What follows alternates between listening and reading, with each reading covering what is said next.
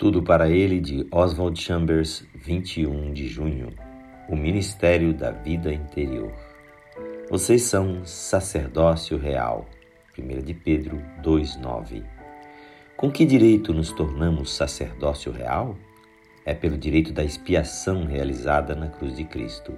Estamos preparados para abandonarmos a nós mesmos e nos lançarmos à obra sacerdotal da oração? A contínua busca interior que fazemos no esforço de ver se somos o que deveríamos ser gera um tipo de cristianismo egocêntrico e doentio, não a vida vigorosa e simples de um filho de Deus. Até chegarmos a esse relacionamento correto e adequado com Deus, vivemos como se estivéssemos pendurados por um fio frágil. Dizemos que vitória maravilhosa eu alcancei, e no entanto, muitas das chamadas vitórias e bênçãos que conquistamos não têm nada a ver com o milagre da redenção. Creia de todo o coração que a redenção está completa e não se preocupe mais consigo mesmo, mas comece a fazer o que Jesus mandou.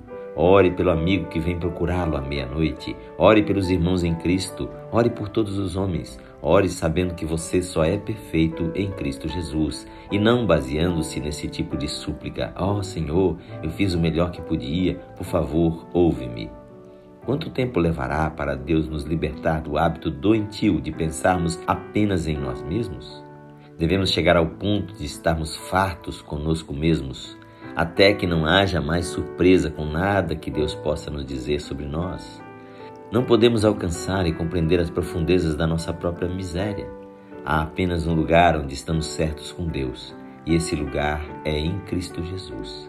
Uma vez que estamos lá, temos que derramar tudo o que somos neste ministério da vida interior.